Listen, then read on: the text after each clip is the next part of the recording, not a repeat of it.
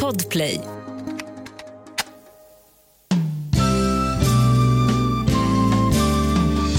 Hej och välkomna till Sveriges sämsta folkbildare. En podd för dig som vill lära dig lite grann. Med inga mindre än Clara Henry och Gustav Jernberg. Varmt välkomna.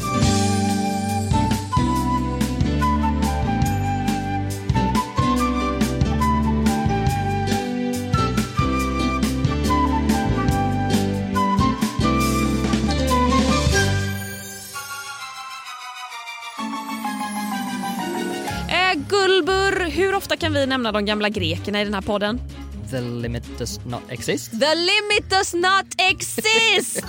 precis, för i det här avsnittet så måste vi faktiskt nämna dem för de kom på precis allt gällande veckans ämne. Etik och moral. Ja, jag ska faktiskt testa dig lite grann och eh, se hur god människa du är. Mm, önskar mig lycka till. Mm, helst inte. Då lär vi oss. Lite grann.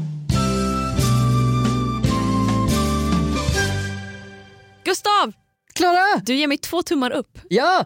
Hade jag haft fler tummar så hade jag gett dig dem också. Jag ger dig min morgon, jag ger dig min dag, jag ger dig tre tummar upp. Tre tummar upp. Alltså är inte det en text från Bloodhound Gang? Tre tummar upp. You and me baby Ain't ain't nothing but mammals. Och jag mammals. undrar om den tredje tummen skulle vara hans... Penis. Ja.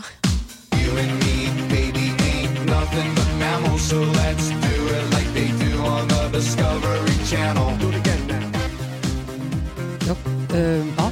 ja. Eller eh, han, han kanske sjunger two thumbs up. Jag vet inte. Skitsamma. Herregud. Men Gustav, vet du när... Ah, Gud, vi är en tråkig på.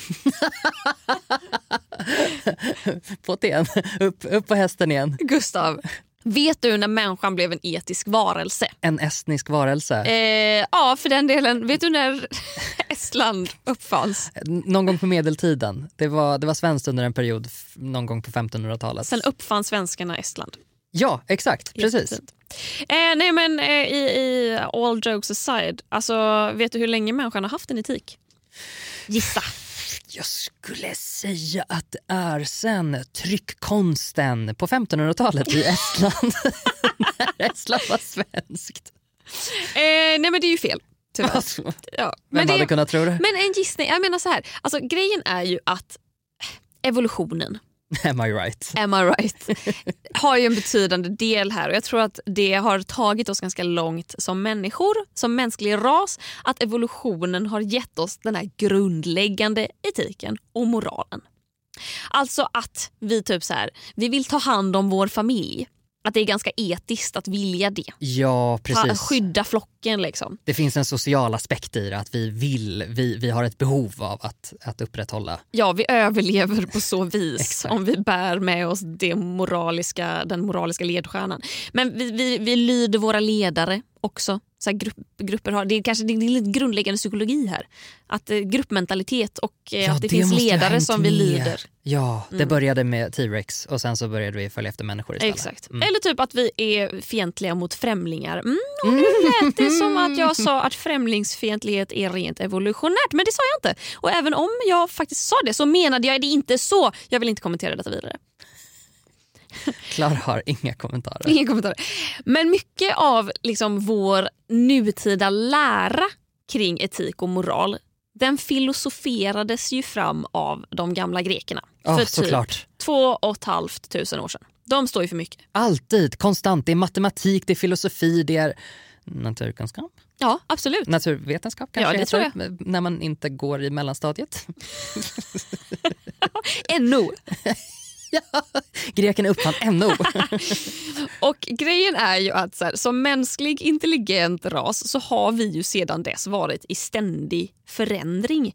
Vi har sedan de grekiska filosoferna förstått grejer som gravitation, som den heliocentriska världsbilden. har, vi, Va? har vi förstått det?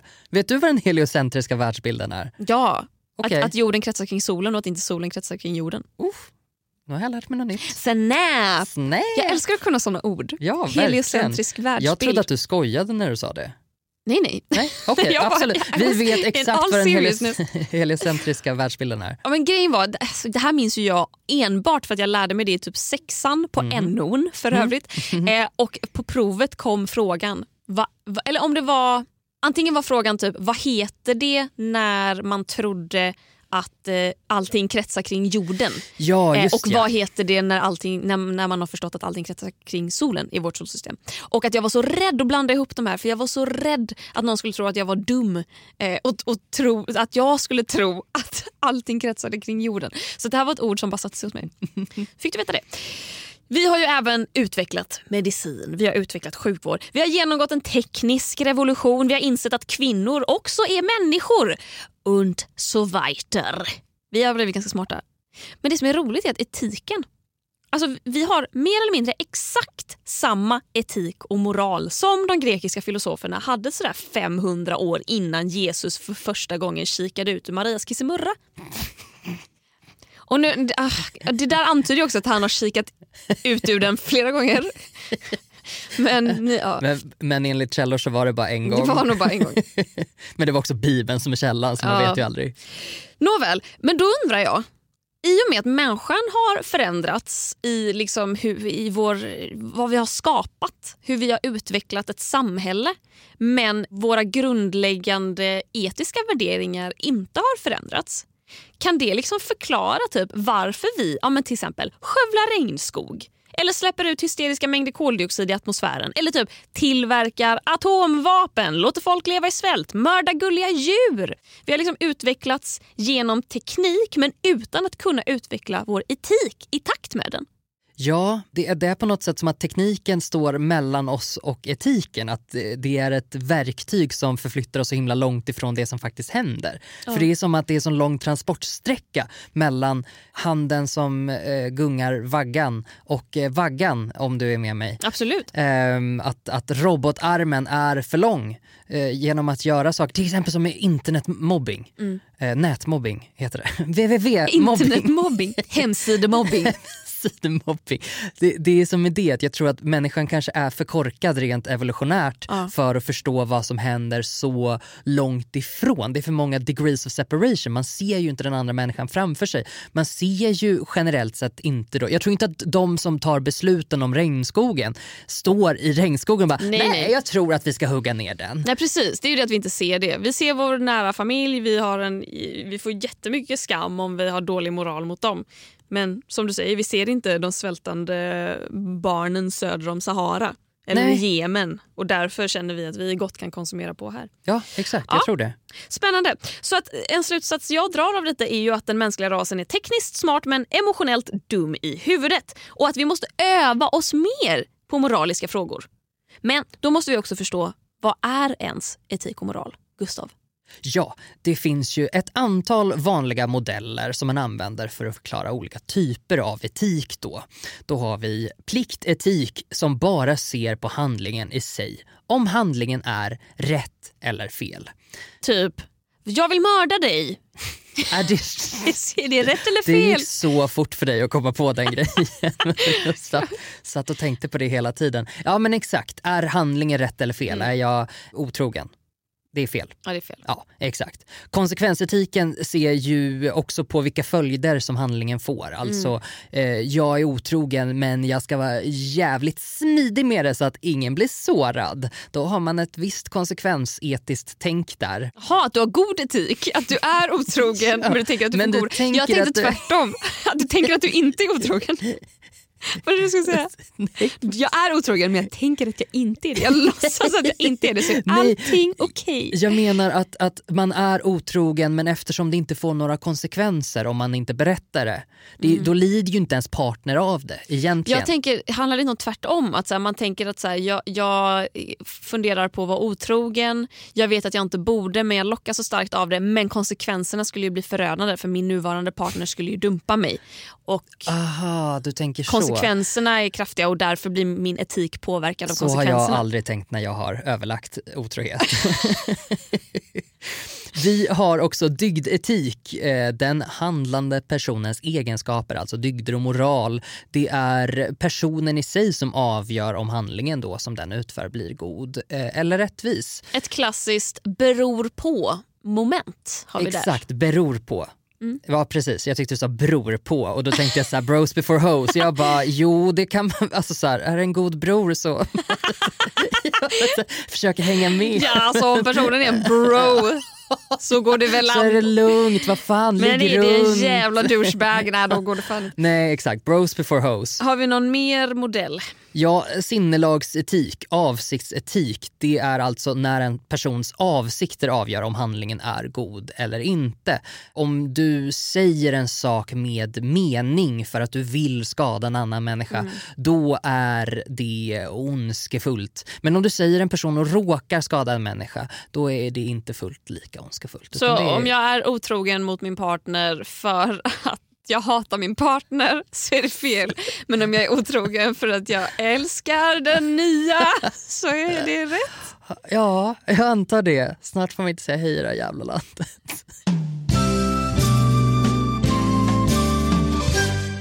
Nej, nu behöver jag en paus. Rulla reklamen. Ett poddtips från Podplay. I podden Något Kaiko garanterar östgötarna Brutti och jag, Davva, dig en stor dos skratt. Där följer jag pladask för köttätandet igen. Man är lite som en jävla vampyr. Man har fått lite blodsmak och då måste man ha mer. Udda spaningar, fängslande anekdoter och en och annan arg rant. Jag måste ha mitt kaffe på morgonen för annars är jag ingen trevlig människa. Då är du ingen trevlig människa, punkt. Något Kaiko, hör du på Podplay. Därför är gardinerna.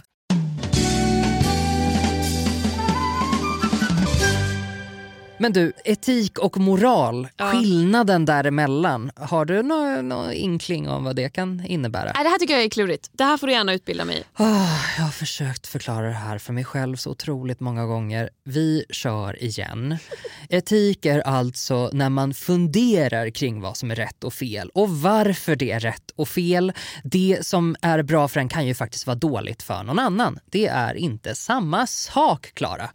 Om du dödar mig så är det bra för dig. Det är inte bra för mig. Det, nej. det har du rätt i. Det ska du ha klart för dig. Det ska gud, de grekiska gudarna veta. Moral är det som människor faktiskt gör. Och då utgår man från olika då etiska regler. Så man kan ha god moral och då är man snäll som jag, omtänksam som jag och gör goda saker som jag. Eller så är man dum som du. Självisk som du och gör dumma saker som du. Man kanske håller upp dörren för andra som, Som jag. Eller så kanske man smäller igen dörren på andra. Som du. Okej. Så, ja. Vilka påhopp. Eller så kanske man hittar en plånbok eh, full med pengar och lämnar in den till polisen som jag. Eller så tar man pengarna och köper sig lite kokain från Amazonas som du. Okej! Well, well, well. Men du, vet du, alltså, jag har tänkt på det här med plånboken. För det känns som det stående liksom så här, i moraliska dilemmat. Alltså, om vi, min tankegång går så här. Liksom, varför ställer vi oss de här moraliska dilemmana? Alltså, varför, varför tvingar vi oss att, att sätta oss in i de här situationerna som vi ibland... Jag, alltså, jag skulle drömma om att hitta en plånbok full med pengar på gatan. Det skulle ju aldrig hända. Men ändå ställer vi oss frågan. Och grejen är väl att så här, moralen är kort och gott värderingar och normer kring hur man ska vara som människa. Och grejen med moraliska dilemman är ju typ kort och gott att se hur god du är som person utifrån en väldigt given skala. Hänger du med? Ja, jag är med. Jag är med. Väljer du det som är bäst för dig enskilt eller väljer du det som är bäst för gruppen? Väljer du det som ger störst tillfredsställelse i stunden eller på lång sikt? Och här är ju det så att alla vet vad man egentligen vill välja. Vilket såklart är tjoho, jag ska ha det bäst just nu. Men sen vet ju alla också vad man egentligen borde välja för att då ha god moral. Vilket ju då är, jag bryr mig bäst om alla andra och vi ska ha det bra länge, även i framtiden. Mm, Och våra barn som ska bo på den här planeten längre fram ska också ha det bra. Och här kom, Bla, bla, bla. Exakt, exakt. Och här kommer vi då in på plånboksjävla exemplet. Att så här, du hittar en plånbok på marken. I den finns diverse bankkort, ett körkort, 3000 spänn i kontanter och så eh, drar vi till med att det finns ett jävla visitkort till en person som har samma namn som på bankkorten och körkortet. Så du har liksom telefonnummer, mailadress, jobbadress till människan right there. Vad gör du? Ja, alltså det enda rätta är ju att liksom smsa slarvepellen och säga att du har hittat ens plånka och kanske hålla tummarna för att du får en liten hittelön. Du tar ju absolut inte kontanterna och slänger plånboken i diket. Alltså du kan göra det. Du kanske till och med eh, leker med tanken att du gör det men du gör det inte. Eller more like, du säger att du aldrig skulle göra så när du får frågan ställd som ett moraliskt dilemma. För att det skulle ju tala om att du är en riktigt pissig person. Så grejen är ju att moraliska dilemman tar inte bara reda på om du är Guds favorit eller inte. De slår ju även hål på myten att det finns inga fel svar. Jo! Det finns svar som är superfel! Så antingen är du ju då genuint en ängel eller så får du helt enkelt ljuga om att du är en ängel. Och hur moraliskt rätt är det att ljuga egentligen? Är det kanske till och med så att det är moraliskt fel att ställa moraliska dilemman om detta får mottagaren av frågan att fara med osanning? Stora frågor. Det här funderade de grekiska filosoferna på. Och så även du, Clara Henry. Ja, jag funderar starkt på det här. Jag har några etiska dilemman jag skulle vilja att du tar ställning till. Fuck! Vi ska se, är Clara Henry Guds favorit? Mm. Och är det, är det moraliskt korrekt att ställa mig de här frågorna? jag, kom, jag, ska, jag säger här och nu, jag ska vara helt ärlig. Okej, hade jättebra. Ja. Okej, nu vill jag att du följer med mig in i en värld där du är coach för ett handbollslag. En av de viktigaste sakerna att göra som ledare är såklart att behandla alla lika, så man måste vara rättvis och inte favorisera. Så långt är du med mig, am I right? ja. Ja, jättebra. Regler ska gälla alla. Men alltså här ska vi bara säga, parentes. ja, nu börjar det. Jag nu har- kommer gråzonerna. Jag har två katter och jag favoriserar Ja. en av dem. Jaha, okej. Det är som att säga att jag har ett favoritbarn. Det är exakt som att säga att jag har ett favoritbarn. Så att eh, det här med att inte favorisera ett lag som ska ta mig långt som ledare. Ja, vi får se. Och nu har du sprungit så långt i förväg här för att eh, egentligen så är ju di- din roll som ledare kanske egentligen Jag- jag kan att föreställa leda, mig- leda laget Mm. framåt om man tänker så. Men Jag absolut, föreställer mig att det inte är mina katter det handlar om. nej, alltså jag vet inte vem du skulle sätta i ditt lag. Bob, Eh. absolut. Inte Helga. Nej, men såklart. Eller? Vet du, när, vet du jag, vad, ångrar, jag tror, för jag att, ångrade jag tror jag Bob sa hade det. varit såhär, nej. Nej, alltså, du- Bob på eh, gympan hade sagt, jag har mens idag. Det är sant. Jag kan inte vara med. Jag, jag sa det för att jag gillar ju Bob bäst. Men Helga hade gjort bäst ifrån sig i ett handbollslag. Så är det faktiskt. Så är det faktiskt och då hade ju du stått inför ett eh, etiskt dilemma då om du, vem de skulle du välja. Den du tycker bäst om och vara omkring eller den som faktiskt ger Det är det, bästa för laget. Det är sant. Väldigt bra. Ehm, Ja. Är eh, det mitt dilemma att ta ställning till? Tada! Du ska Så. Sätta dina katter i ett handbollslag. Vem väljer du? Exakt, motivera. Okej, tillbaka då. Du är coach i ett handbollslag. De flesta i den här gruppen är queer i någon utsträckning. Du har tagit in ganska många talanger som kanske inte skulle ha synts i sporten om inte du aktivt sträckt ut en hand.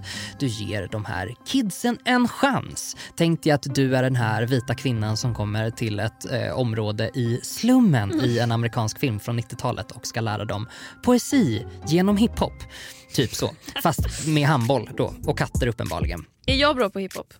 Eh, ja, Hur Du- vit är jag? eh, jätte. Alltså irländsk. Är jag bra på hiphop? Ja, men alltså jag menar, du- ja, men vi blir ju förvånade att du är så himla duktig på det när du är så vit eh, och rödhårig. Ehm, precis som i de flesta lag, jag skulle nästan kunna säga alla lag, finns det några stjärnspelare. Det här är de som lyfter hela laget och praktiskt taget försäkrar vinsten.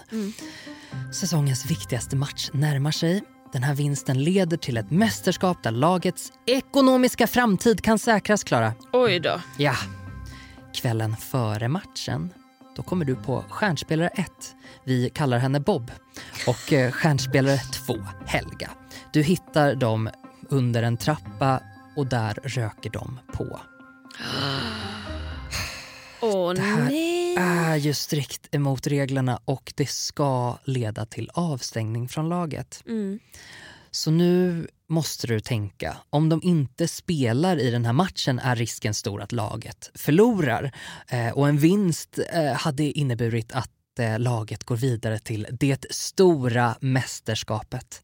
Ja, och vår ekonomiska framtid är säkrad. Den ekonomiska, exakt, och den stora bonusen som du får för det här ideella, ideella queer-laget Jag kanske blir nominerad till årets eldsjäl på Folkspels eldsjälsgalan. Ja, det kommer det ju bli. Ja, men om du då som ledare inte ger dem konsekvenser för att de brutit mot de här reglerna skickar du ju ganska tydliga signaler om att vissa får lite gräddfil. Ehm, så vad kommer hända med laget då? Kommer alla bryta mot reglerna? Ja, just det. Vad, vad tänker du att du gör då? Alltså, kommer du stänga ja, av dem? Jag personligen är ganska svartvit. Och är det mot Ja. reglerna att röka på, då är det mot reglerna att röka på. Då kommer jag gråtande säga, vad fan håller ni på med era dumma? Det här kommer gå ut över mig. Men ni måste dra. Tyvärr. Kan jag få snacka med era föräldrar? Tack. Tack, Ni tack. vet att det där är dåligt för er. Jag förstår att det är bra för Amazonas men snälla håll inte på med sånt där. Du hittar dem under en trappa där de står och äter kött. Bara, bara för att det är bra för Amazonas så betyder det inte... Nej, bara för att det inte är dåligt för Amazonas så betyder det inte att det är bra. bra. Skog har skövlats för det där. Också så så här, du, du är, De du röker, på, de röker på kokain. Am I right? Ja, jo men alltså ja, de röker kokain, de röker ecstasy, de röker allt som går att röka. Här har ni någon som har rökt på. Eh, ja, nej men jag tror faktiskt, alltså jag hade ju genuint, jag hade ju tagit ett, ett snack med dem och pratat om så här, alltså typ jag vill ge er en varning. Men det här är verkligen mot, alltså så här, det här leder till avstängning och jag kommer behöva stänga av er. Ni är så välkomna tillbaka och jag, ni får jättegärna prata med mig om det här. För att eh, jag finns alltid här. Because I'm an angel. Men, eh, men då- typ, då- jag hade stängt av dem faktiskt. Du, ja, du ehm, riskerar resten av lagets ekonomiska framtid. Men jag tror, har jag varit en sån eldsjäl som har dratt ihop ett gäng hbtq-ungdomar det här är ju inte, det är ju Då kan du lätt A-laget hitta direkt. två, Nej men då om, om laget förlorar, då säger jag kom alla pojkar och flickor och och icke-binära så spelar vi golf istället. Alltså så här, vi, vi sätter upp ett annat lag om det här inte går så bra. nej, alltså absolut, men nu är det ju också att det här är ju på riktigt. Det här är ju, det är ju ett stort Gustav, mästerskap. du Gustav, kan inte gå in Gustav. och byta sport. Gustav det är inte på riktigt. Sara, Det är ett moraliskt dilemma. Nej men då hade jag sagt att så här, vet ni hörni, det viktigaste är inte att vi tjänar pengar. Det Okej. viktigaste är att vi har kul. Ja, Och så är jag kul för de som typ aldrig då får spela. Alltså kul för de som alltid sitter på bänken och bara det är alltid Bob och Helga som får spela. Mm. Ja, ut och, ut och äg. Så hade jag hårdtränat dem, jag hade piskat dem. du är en sann ledare. De gamla grekerna hade älskat dig. Nu, reklam. Ett poddtips från Podplay. I fallen jag aldrig glömmer djupdyker Hasse Aro i arbetet bakom några av Sveriges mest uppseendeväckande brottsutredningar. Går vi in med hemlig telefonavlyssning och, och då upplever vi att vi får en total förändring av hans beteende. Vad är det som händer nu? Vem är det som läcker? Och så säger han att jag är kriminell, jag har varit kriminell i hela mitt liv men att mörda ett barn, där går min gräns. Nya säsongen av Fallen jag aldrig glömmer på Podplay.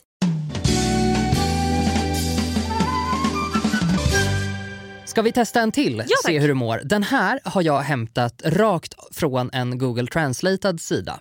Jag har inte läst igenom den här. Okej, Eh, jag vill eh, att vi upptäcker det här tillsammans. dunder. Du och din familj älskar stranden och bestämmer dig för att spendera en helg på en isolerad strandstuga. Din, På, en, på taket. ja, Kanske i värsta solläget där. Det låter dunder. Din tonårsdotter blir ofta uttråkad på din resa. Det är din resa också. Så du planerar att ta med din systerdotter. Så snart du anländer kommer en storm i horisonten och vattnet ser grovt ut. Det är grovt ut. Ja. Du säger till flickorna att de kan göra sig redo att simma men att komma tillbaka och hjälpa till att lossa bilen. De är så upphetsade, de uppmärksammar inte den sista delen av det du säger och springer ner till stranden för att simma. Du inser inte att de gjort det förrän du hör din dotter skrika. Du inser att de båda är fångade i en stark ström och kanske sopas ut till havet. Du är en bra simmare och vet att du kan rädda en av dem. Du har ett svårt val att göra. gör du eh, så här då. Räddar jag mitt barn eller räddar jag någon annans barn? Ja det exakt. Rädda din systerdotter först eftersom hon är en fattig simmare och inte kommer att kunna hålla så länge som din dotter. Ah. Det är ju ett litet barn det där. Ah, vänta Mm. lite nu. Så eh, risken finns att jag inte... Ah, förlåt. Den, Risken den finns att båda dör. Nej. Okej, så antingen räddar jag min dotter och garanterat eh, dödar mitt, mitt syskonbarn. Risken är bra mycket större Ja, eller så räddar jag mitt syskonbarn först och med då eh, din med, dotter som är lite eh, äldre. Med chansen då att min dotter kanske klarar sig tills jag kan rädda henne. Exakt. Alltså, eh, jag hade räddat mitt barn. Oh, Alltså hade man inte gjort det? hemskt. Men visst är det hemskt. Och vad fan gör de så långt ifrån varandra? Och jag, ja exakt och särskilt då om den här jävla systerdottern överlever och man bara oops, förlåt. Ah, nej men alltså jag hade räddat mitt barn. Alltså så här, Ja. ing, ja, jag vet inte. Jag hade, jag hade absolut inte räddat Kimberlys barn. Det hade inte jag heller. Nej men alltså jag menar, eh, när min syster får barn kommer jag ju tycka jättemycket om de barnen. Eller? Jag hoppas det. Eh, men jag hade ju inte räddat dem om det stod mellan dem eller mitt barn. Nej, då hade du hoppat i efter ditt barn oavsett om det andra barnet är mindre och inte kan simma. Jag hade... Men det beror på hur duktig simmare mitt barn är. Eh, bättre. Bättre kan jag säga Mm. så här, simma hit och så tar jag dem båda under armarna och så simmar jag iväg som med någon jävla jetmotor i Mm. röven. Säg att du kan det. Ja, nej men då hade jag så här, alltså hur mycket mindre är mitt sys- min systers barn? Är hon Tillräckligt. 10? Ja, och min, och min dotter är 16? Ja, Ja, då är frågan om inte jag hade gått efter mitt syskonbarn. Faktiskt. jag tänker att syskonbarnet är mer hjälplöst. Mm. Nu ska jag försöka rädda dig eh, tillbaka till Jag din hade- plats hade som Guds favorit här. Jag hade skrikit order till min dotter och hoppats att hon inte var manisk och livrädd eh, utan lite lyhörd. Och så hade jag sagt så här: håll dig lugn, simma hit. Och så hade jag simmat mot tioåringen. Och, men grejen är, jag tror att hade jag sett att min dotter kämpade för sitt liv då hade jag nog bytt kurs. Ja, exakt. Du Mm, hade jag- gått jag på hade- den jag som, verkar, den som verkar behöva det mest. Nej men om, ti- om tioåringen hade varit blub blub blub och min dotter hade också varit blub blub blub då hade jag gått på min dotter. Nu Klara blir det allvar här. Ett tåg är på väg att köra över din mamma. Petra Henry Vad gör hon ligger där? på spåret. Jag vet inte, det är väl den jävla eh, tvärbanan, eller vad heter det i Göteborg? Spårvagnen. Spårvagnen, ja, ja. Eh, spårvagnen är på väg över din mamma.